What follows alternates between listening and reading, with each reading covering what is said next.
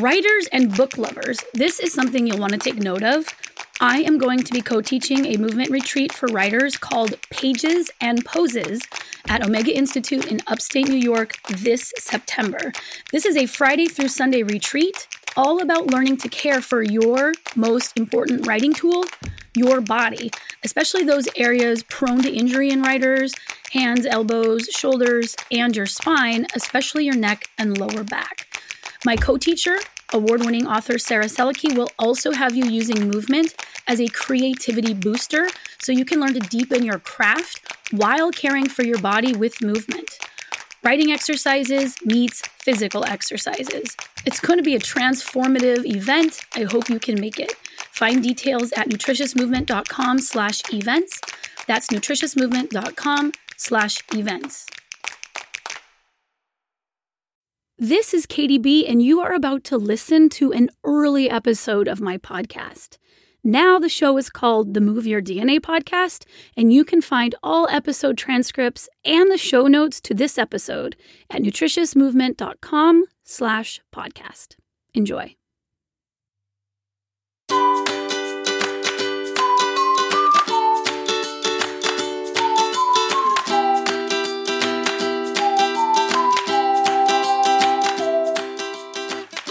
You're listening to Katy Says, the podcast that helps you become aligned and well. Join us for conversations with Katy Bowman, biomechanist, creator, and director of the Restorative Exercise Institute, author, teacher, blogger, mother, and total body nerd. Understand the mechanical causes of modern ailments, learn how to fix them, and restore yourself to a more functional state of natural human movement. We hope you find the general information on biomechanics, movement, and alignment informative and helpful, but it is not intended to replace medical advice and shouldn't be used as such. And now, your host, Dani Hemmat.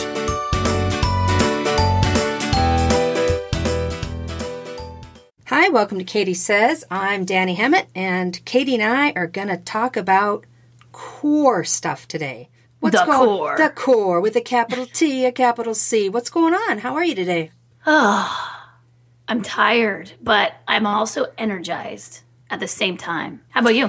I am tired and not energized. So, what's up with that? That's what I get. I had to go to first aid class last night and I was tired, so I drank coffee at 8 o'clock, and I'm just too old to do that anymore. I did see though that you sat on the floor. I saw you posted a picture of like I'm the only one in the room sitting on the floor. I did, and, and, I told my husband. He said, "Oh man, I can't believe you sat on the floor." And I was like, "I felt better when I walked out of that classroom than all those people that were sitting in chairs for three hours." Trust me. I Maybe that's why you're tired because you you basically exercised for yeah, three hours and yeah. just sat there. Got some hip stretches in though. That feels pretty good. Okay, core is always a question that comes up in any any wellness or fitness paradigm it just comes up all the time. And there's a section in your latest book move your dna which is a great title. It's called core activation schmore activation. And it's a little it's a little mind-blowing not the title but what you propose within because it addresses the belief that probably like 99.4 of us have that that core exercises are essential for the optimal function of the core. And maybe that's not how it works but we need to know what does work. Why, yeah, we need to rethink it and, and what, if anything, is missing from how we're using our bodies. So let's talk about it. Let's talk Let's about the idea that the way we think we're strengthening our core and protecting our spine may be the actual habits that are disabling their function. So, what I need from you, since you're so awesome with words and semantics, is what your working definition of the core is. Yeah, I guess we should all get on the same page with uh, basic terms. So when I use the term core, I mean everything that runs between the rib cage and the pelvis, right? That whole your center. Core means is the center of the thing. It's your body. okay. So it's it's it's what runs between those two parts. The spine the spine is pretty flimsy. It's like the flimsiest part of your skeleton. You're you're much more robust with the rib cage, kind of like this three dimensional cage and your pelvis is also this three-dimensional cage. And so you've got all this structure but in your core between those two parts you don't have very much bone which is good because it allows for lots of movement. If if you had the same bony integrity going up through your trunk you wouldn't be able to move but you would also be you wouldn't be able to move as much and you'd also be very heavy. So you've got this kind of trade off where you lose some of your skeletal stability in your trunk, but you're also jam packed with muscle through that area. So the the the way that the forces can potentially play out in your trunk is that they end up providing a skeleton like structure. However, because you have different motor programs, the way that the muscles can all work together, depending on what sort of movement you're doing, that skeleton, that quote, skeleton like action, is very dynamic, meaning that you could have all sorts of bony shapes to your trunk. I'm doing lots of parentheses in the air. Do you know what I'm saying? I do, and I'm, I'm just kind of thinking that's that's a really big thought to think about. You know, having a, a dynamic skeletal function like that, but you know, not of bone. I mean, that's a cool way to think of it. Yeah, it's like if I if if you would draw a free body diagram for every different type of movement, type of movement. I'm getting all excited and I'm spinning in the microphone because because of how strong my core is pushing out the breath, which is then pushing out the saliva onto the microphone. Uh, every time you change a position, the um, what's the what, what do I want to say? The net strength creates a resistance to movement in a particular plane. And so, in that way, you can be strong to resist lots of different types of motion. And so, in, in that way, you have a really beautiful structure because you get the best of both worlds. You get the ability to change your position imagine like if you had it imagine if your rib cage went all the way down to your pelvis right well, where you'd be where like one of those lego minifigures you wouldn't yes! be able to oh perfect perfect you would just be hinging at the hips and mm-hmm. you would have a mm-hmm. weird hat and no face although maybe they have faces now you you would have yes you would hinge only at the hips which on one hand would be well look how much more supported or protected your organs are but it would also mean that you couldn't twist, meaning every time you wanted to turn around or get something, you'd actually have to walk in a circle. And so you're full of all these trade offs where your structure kind of represents um, a negotiation between energy costs and um, mobility, which was required to get that energy. So that's that's how I think of the core. And so when I talk about the core, that's the system that I'm talking about optimizing is that you have as many different um, that you can that you can create strengths in many different planes and that your skeleton like action of your trunk the ability to stabilize the spine and the organs within and support the functions within the trunk are fluid and dynamic and functioning, meaning that they're strong. Right. Okay. We're all on the same page with that. That was a very excellent description. Thank you. So, in the book, what do you exactly what do you mean by your it's kind of a bold and saucy statement of core that doesn't act- sound like me. That doesn't sound core like me activation, schmore activation. Well, so I've just explained this idea that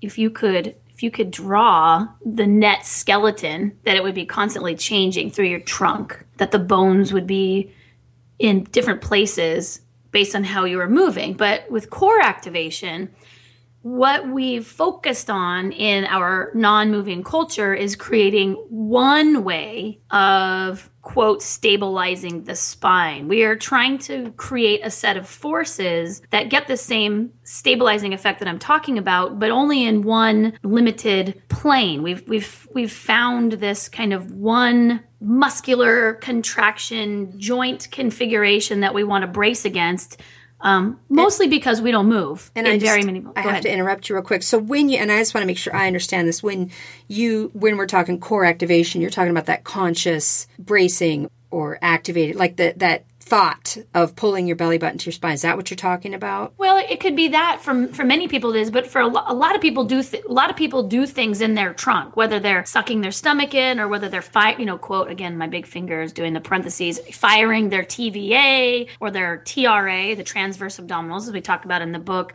bra- bracing the spine, trying to um, whatever it is, what, whatever someone does regularly with their trunk, um, which is another word for the the torso, whatever they're doing consciously to create stability within that area is it's very narrow. It's one particular load over and over and over and over and over again, which, as we've talked about before, really isn't the best thing for the body. That when you do things in one way over and over and over again, all the other ways get weak. Mm-hmm. And when it comes to forces, you can kind of bend the body towards that one particular force while, while that firing your transverse abdominis, while, while your transverse abdominis firing in reaction to a movement that you're doing is totally not natural to continuously engage your trunk. For you to do it with your mind it should be happening based on on the load that is placed upon the muscle. Okay and you cut out for just a second there. You just said it was not natural or normal for you to to do it with your mind right Correct. Is that what I got? Okay. Why don't I need to activate my core? Why don't I need to think about, you know, what's missing when I do that, if anything, from the the whole or natural movement? Everything else. Everything else. I mean, this is good. I think that you and I having this conversation is good because I can hear when you read it, it's like you, you, are getting what I say, yeah, kind of. Oh yeah. But at the same time, what is it? What does it all mean? Like, I, I think that it's kind of like um, the cardiovascular conversations that we've had or that I talk about in the book. It's like, what is the cardiovascular system supposed to do? Well, we're supposed to have a, a strong heart, and and that heart is supposed to keep beating when in fact that's not really what the cardiovascular system is supposed to be doing it's supposed to be distributing oxygen all the way to the cellular level which involves many more structures beyond the heart and the arteries it's the same thing with the trunk what is the trunk supposed to be able to do that would be my question that's my first question i always i'm such a socratic teacher and i know it irritates a lot of people does it irritate you uh, mildly, but I still love okay. you for it. you make you make me think, and that matters yeah. a lot. So yeah. I pay attention. Well, and I think that when we talk about semantics and I and ideas like this, like core activation, schmore activation is an inflammatory way, in two words, of saying you don't need to activate your core. And on one hand, you need core activation.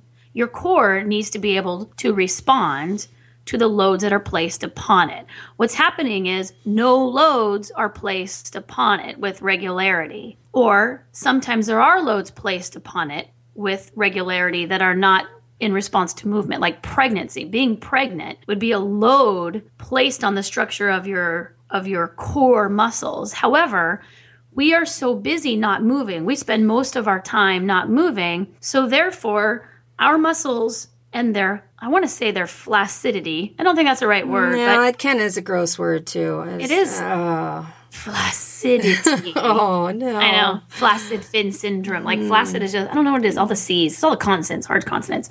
That your the state of your trunk, the state of your core musculature, the state of your strength within your core is not it is the result of how you have moved, which is not at all, and that the core activation that we do, the stomach exercises that we do, are very similar to an orthotic.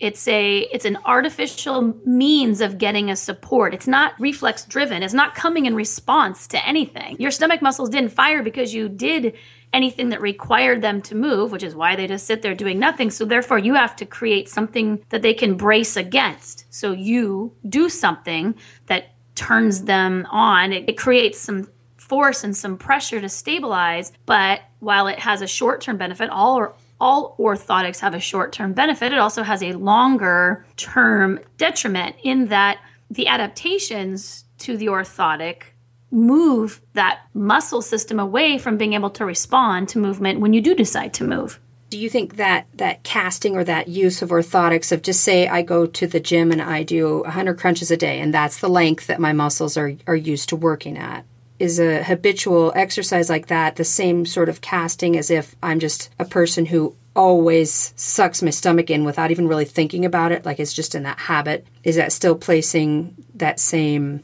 cast on those muscles so that they're unable to, to work properly well a cast you are casted by what you do the most. So you'll you adapt to 100% of what you do. So your particular cast, Dani, would be set by whatever it is that you do. If you suck your stomach in all day, you're casted to that. If you suck your stomach in all day and do 100 sit-ups, then you're casted to that. If you suck your stomach in all day and keep your transverse abdominis engaged all day and do sit-ups and planks, then you'll adapt to that. You're adapting to to all of it. And each one of those things that I listed that you do change the impact of everything else because when you start putting forces on top of each other, then you get a new net force. So you're Okay. adapting to that net set of whatever it is that you do. No, you're not adapting to any one thing more than anything else. You're adapting to what you do 100% of the time.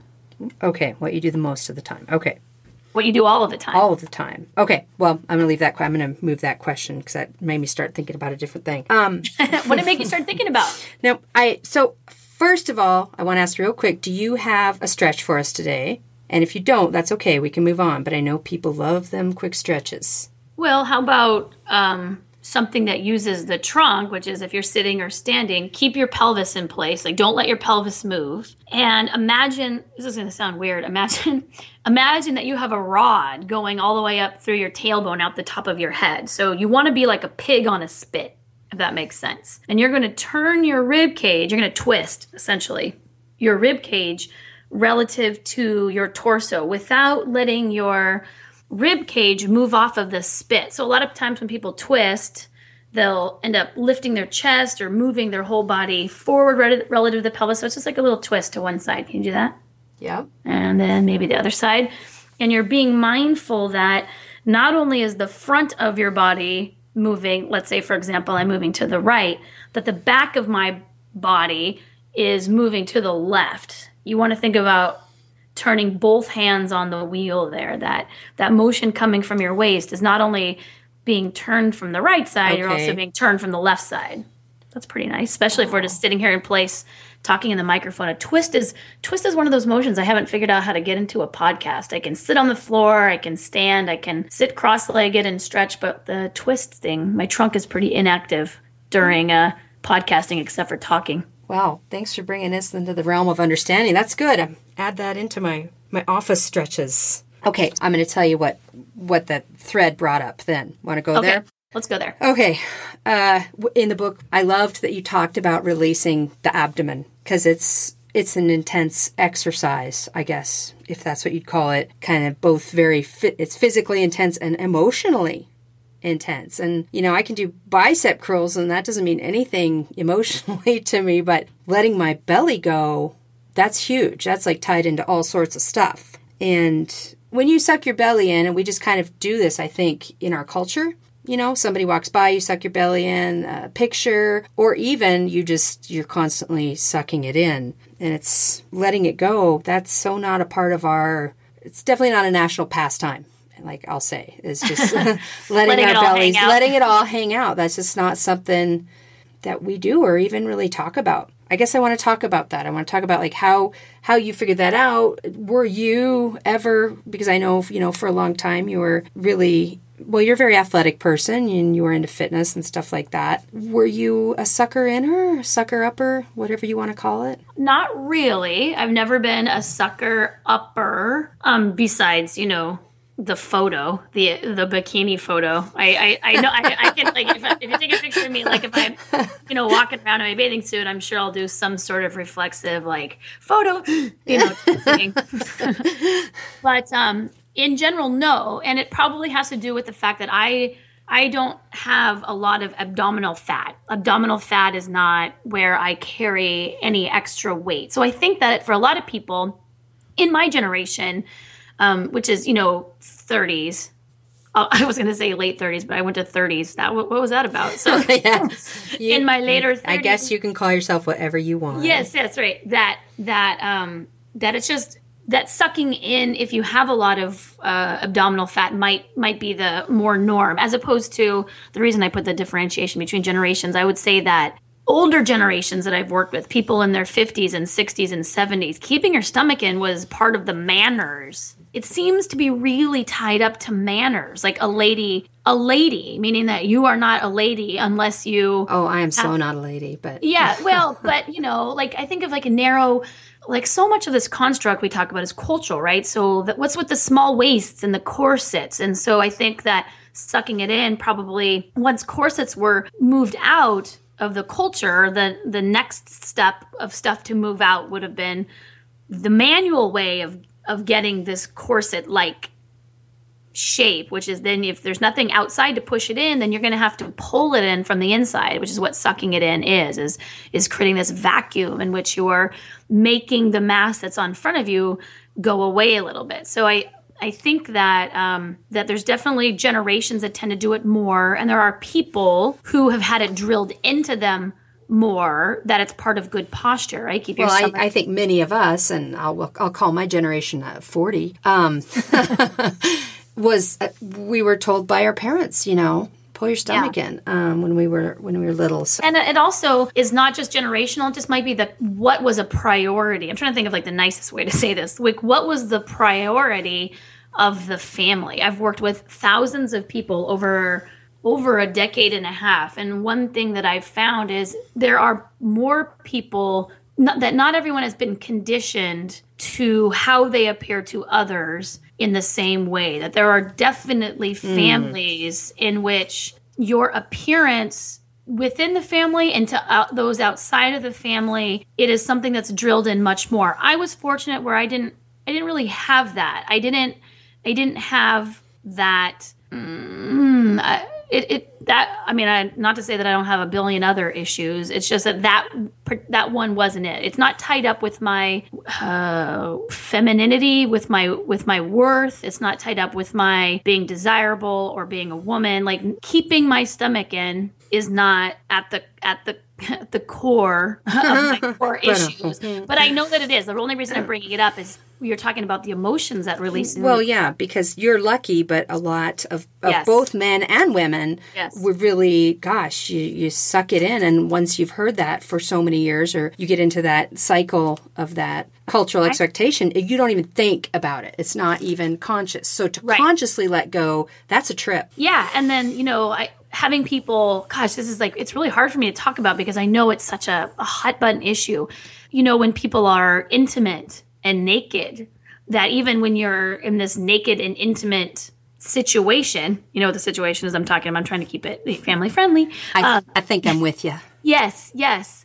That even then you're sucking it in. Even even then, the mechanics of what you're doing to your trunk and your abdomen and therefore pulling on in your pelvis and whatnot are all affecting the act that you may or may not be doing while you are naked and intimate and and and it's that kind of stuff you know i get a lot of questions about sex and the only reason i'm spelling it out is just in case you are listening with your children and don't want them to oh my gosh i'm just rambling now. I'm just as a parent i become hyper aware of of this kind of stuff. But it's all tied up. Pelvic floor issues and pelvic pain and self-worth and holding your stomach in or your gut. And sometimes it's not self-worth. Sometimes it's just i was told that that's good posture right. and i yeah. did that. So it's not just self-worth but when you've worked or with, structural safety even. I mean some people think they have to have it pulled in to protect their back. Yeah and actually a lot of older people that i work with that's their belief is that that's yeah it's I, a structural necessity. Yes, I thought you were talking about during the intimate act itself. I was like, wow, that's a yeah. You're like, you have to keep yourself safe, people. Keep yeah. your transverse abdominis on to stabilize your. You'd spine. be surprised how wild those seniors I, can get, man. I know, I know.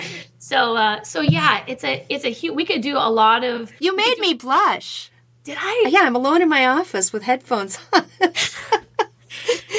it's a, it's it is this is a big issue. It is a huge issue. Yeah. Well, and also like I'm you know, so I wrote Move Your DNA, and I Move Your DNA is like it's like um the primer. It really is the primer, and it's huge. It's like this huge overview. But now what I'm going through and doing is writing these smaller, you know, twenty thousand word books on all of these other little like parsed out stuff. Because I said, as I said in the book, each each little paragraph in that book, each subheading could be its own book. And so even though core got you know, a, a, pretty hefty. The core and the pelvis got a hefty. It got its own chapter. Yep, yeah, pelvis got its own um, chapter. Um, it really could be its own book, and so could the core. And so I'm, I'm doing um, a diastasis recti book specifically because there's so much to these issues, but they're really all interconnected. And so if you want to understand what your core is doing and then what I'm really saying about whole body movement, you're going to have to think outside the core. You're going to have to go, well, my legs attached to my pelvis, which in turn attaches to the core. My latissimus dorsi, which is like your a big, large wing, like your bat wing muscle that attaches to your arm, also attaches to your pelvis, and that you can't talk about the core and the pelvis without realizing that every step you take with your feet and every move that you make with your arm is translating into loads that your trunk is adapting to. Which is the first step for understanding how it works. Yeah. It's kind of cool. I'm just picturing like the Chronicles of Narnia on my bookshelf with the seven books, but it's going to be like the Chronicles of Katy. And, you know, okay, now we're on to the pelvis. yes, and I'm going to put lions in it and some wardrobes, and I'll be the witch. Excellent. Excellent. And the little guys with hooves, what are they called? Uh, the centaurs? Satyr? I don't know. Yeah. Centaur's a horse guy. And then there's like a goat guy. So, you know. Oh my gosh. We are such more stuff for you to write about. So, because you weren't a sucker inner, but I guess was it just you you knew the importance of having that released? No, what I know is the I biomechanics. Mean, what I know is I know what I know is the biomechanics. What I know is you are a pressure system. You are a contained pressure system. So so like the thing with biomechanics, it's kind of hard. It's like so so how do you you know people will say how did you figure all this out? It's like that's a nice thing. That's the beauty of biomechanics is you're not you're not necessarily figuring things out. I mean pressure works the same i mean pressure works the way that it works. So you are a contained system and you've got three pressure bags. You're a pressure bag starting with your thoracic cavity. Your diaphragm is is the bottom of the thoracic pressure bag, but it's the roof of your abdominal pressure bag.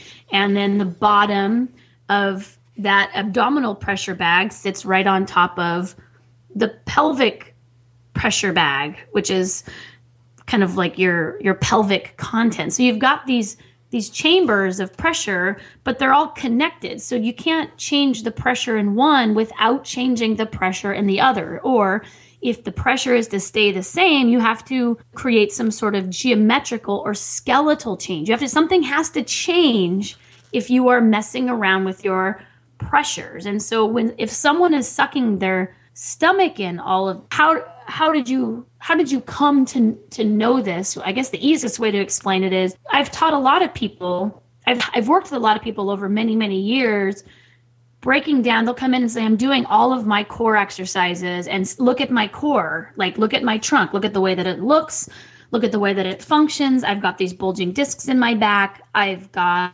um, a diastasis recti check out my exercises. And i watch them doing their exercises and okay i know what you think you are doing but let me show you something. Come on your hands and knees. I want you to fire your transverse abdominal muscles. And they'll do what they think is firing their transverse abdominal muscles and they're doing a hybrid instead of sucking in their stomach and tucking their pelvis. So if you're only looking at the belly button, there's this net, net displacement upward. But that's not an indication of the transverse abdominis because I saw all these other things that would not be happening were that the case. And then you slowly start breaking down the motion. It's like, okay, I want you to do that again but I don't want your pelvis. I want to set your pelvis here in this position and do that again, but don't move the pelvis. And they realize that they can't. So everything that they were doing to strengthen their core or to fire a particular muscle was in fact not that because there's not a real robust understanding of how to evaluate motion. And so then I realized that okay, I can t- I can hear. I can hear by the way you're breathing during this exercise that because I knew you took in oxygen when you did that, and because I saw this bone move, that I know that something had to happen to the diaphragm during that time. And we also, just like we need the pelvis still, we also need the diaphragm still. And so that's why we do things like how you breathe during exercise to make sure that you're not getting what looks like the exercise done while you, in fact, just displace a part of you via something else. So that's how that all came about. So then I was okay. like, you know what, before before anyone does a core exercise, let's see if you can do this this even more simple one, which is relax the abdomen. And so it's kind of just more like a primer. Before you do anything else, you need to check yourself that you are not holding your gut in, which would mean when you do fire what else, whatever else you're trying to fire, that you end up pushing things up into your thoracic cavity. So it's it's complex. It's complex to explain in in the on a radio show like this. And it's probably why we'll need to do a few of these, but it also I think the book helps if you have some sort of reference. It it does. It. it does. I especially liked how you explain, you know, the muscles being at the ready, like a tennis player. Mm-hmm. How that how a tennis player always goes back to its its his ready position so that he can, you know, execute any what hit swing what do you call it i don't know i don't play tennis moves i don't know Moves, i had to look all yeah, those shot, shots shot. Firing your transverse abdominals all the time would be the equivalent of being a tennis player and walking onto the court with your hands and your racket arranged in a backstroke and trying to play the entire game from that position. Do you know how many shots you'd miss because you've primed your body for a shot that may or may not be coming. So if you get that particular shot, you'll hit it. But in a game of tennis, as we've established that neither you or I actually know anything hmm. about, the likelihood that you're going to get a backhand or be able to get your body to a place where you can use the backhand is very, very low, relatively speaking, over the course of the entire game, or speaking in terms of percentages. Right. So, so don't prearrange yourself for one particular body shot when you are going to be moving in many, many different ways. That it limits the performance of the game, but it also, if you were a tennis player and only hit the ball in one way, you'd get some injuries because you would be training all of your parts to be strong in this one really narrow way, and everything else would get weaker. And that's essentially what's happened with the core. The core. That's that's a great visual, and the visual of having that tennis player be at the ready to handle any sort of shot that comes their way is an excellent visual. So Yeah. the, the book is so helpful for this understanding. I I thought I knew stuff, but I know a lot more stuff after reading through the book a couple times. It's good. And Thanks, I just thanks. want to say I have all these little things highlighted that really you could be your own quote machine. Um, we could make like a quote of the day desktop calendar someday for you that you could rip off one and oh today she says. But one of my favorite ones that I have highlighted in the book is that you say a continuously flat stomach, while perhaps valuable for cultural purposes, is not necessary for physiological ones. I think a lot of people need to hear that. like, look at your kids, right? Do your kids walk around with flat stomachs all the time? Nope. Do babies walk around with flat stomachs all the time? No, but when you see kids change their position, because they're not usually um, encumbered yet with the cultural message that they've got these kind of lower bellies that poke out, as it should, because you've got heavy organs. Yeah, there's some big old organs down in there when they're kids. Are always trying to, to go down and out the front, right? That's that's where your stomach will naturally be pooching. That's that's where the organs are. And there should be a tone, though, in response to that, but that tone should be challenged through you moving all the time. And when you do, when when kids, little kids do things like change their position or talk or yell, you will see their stomach go from this adorable pooch to flat. You know, it flattens as necessary. It Yeah. flattens when you need to generate the force. They don't keep it flat all of the time and look at that kid and go like what is in my mind right now that makes me feel like that my self-worth is really tied up with not looking like like this who is some you know which is totally natural way to look which is a whole different show It's a whole different show. But it was it was good to read and I'm glad you put that in there. I think that was a nice gift for everybody. Just that to think about it that way. Well, if the whole biomechanist thing doesn't work out, I will be a, um, a quote machine and also maybe a, a random number generator. Quick. 47. 47. That's good. 103. Give me six more, I'll go play the lotto. Okay. I figure my odds will increase if I actually buy a ticket. So That's what they say, but Yeah. I have, I want to see proof. I want to see the Ah, research statistics. Yeah. Who needs them? Well, how are you going to go out and move your DNA today? I already did. I mean, I'm not done moving throughout the day, but it's been a long morning, lots of interviews, and then I I took a walk to the post office to pick up all of the things in my PO box, which were amazing, and then carried them back. I was I was actually expecting, you know, mail, and I ended up getting four packages. Four big ones. Cool. And I had walked.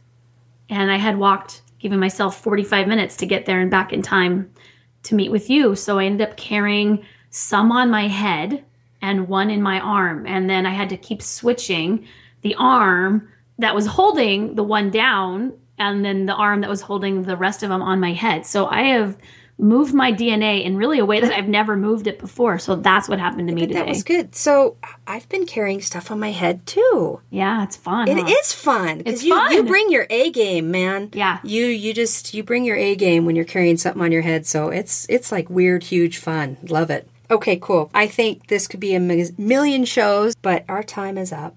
All right. Well, I only have one more thing to say. Say it. 482. Awesome. Way to right, go. You're The good. end. All right. Bye bye. Bye. Thanks for listening. For more information, visit Katy Bowman's edutaining blog, katysays.com. For books, online classes, downloads, and continuing educational courses with Katy, visit the Restorative Exercise Institute at restorativeexercise.com. Her most anticipated book, Move Your DNA, will be available in September 2014. You can learn more about Dani Hemmat at moveyourbodybetter.com and danihemmat.com.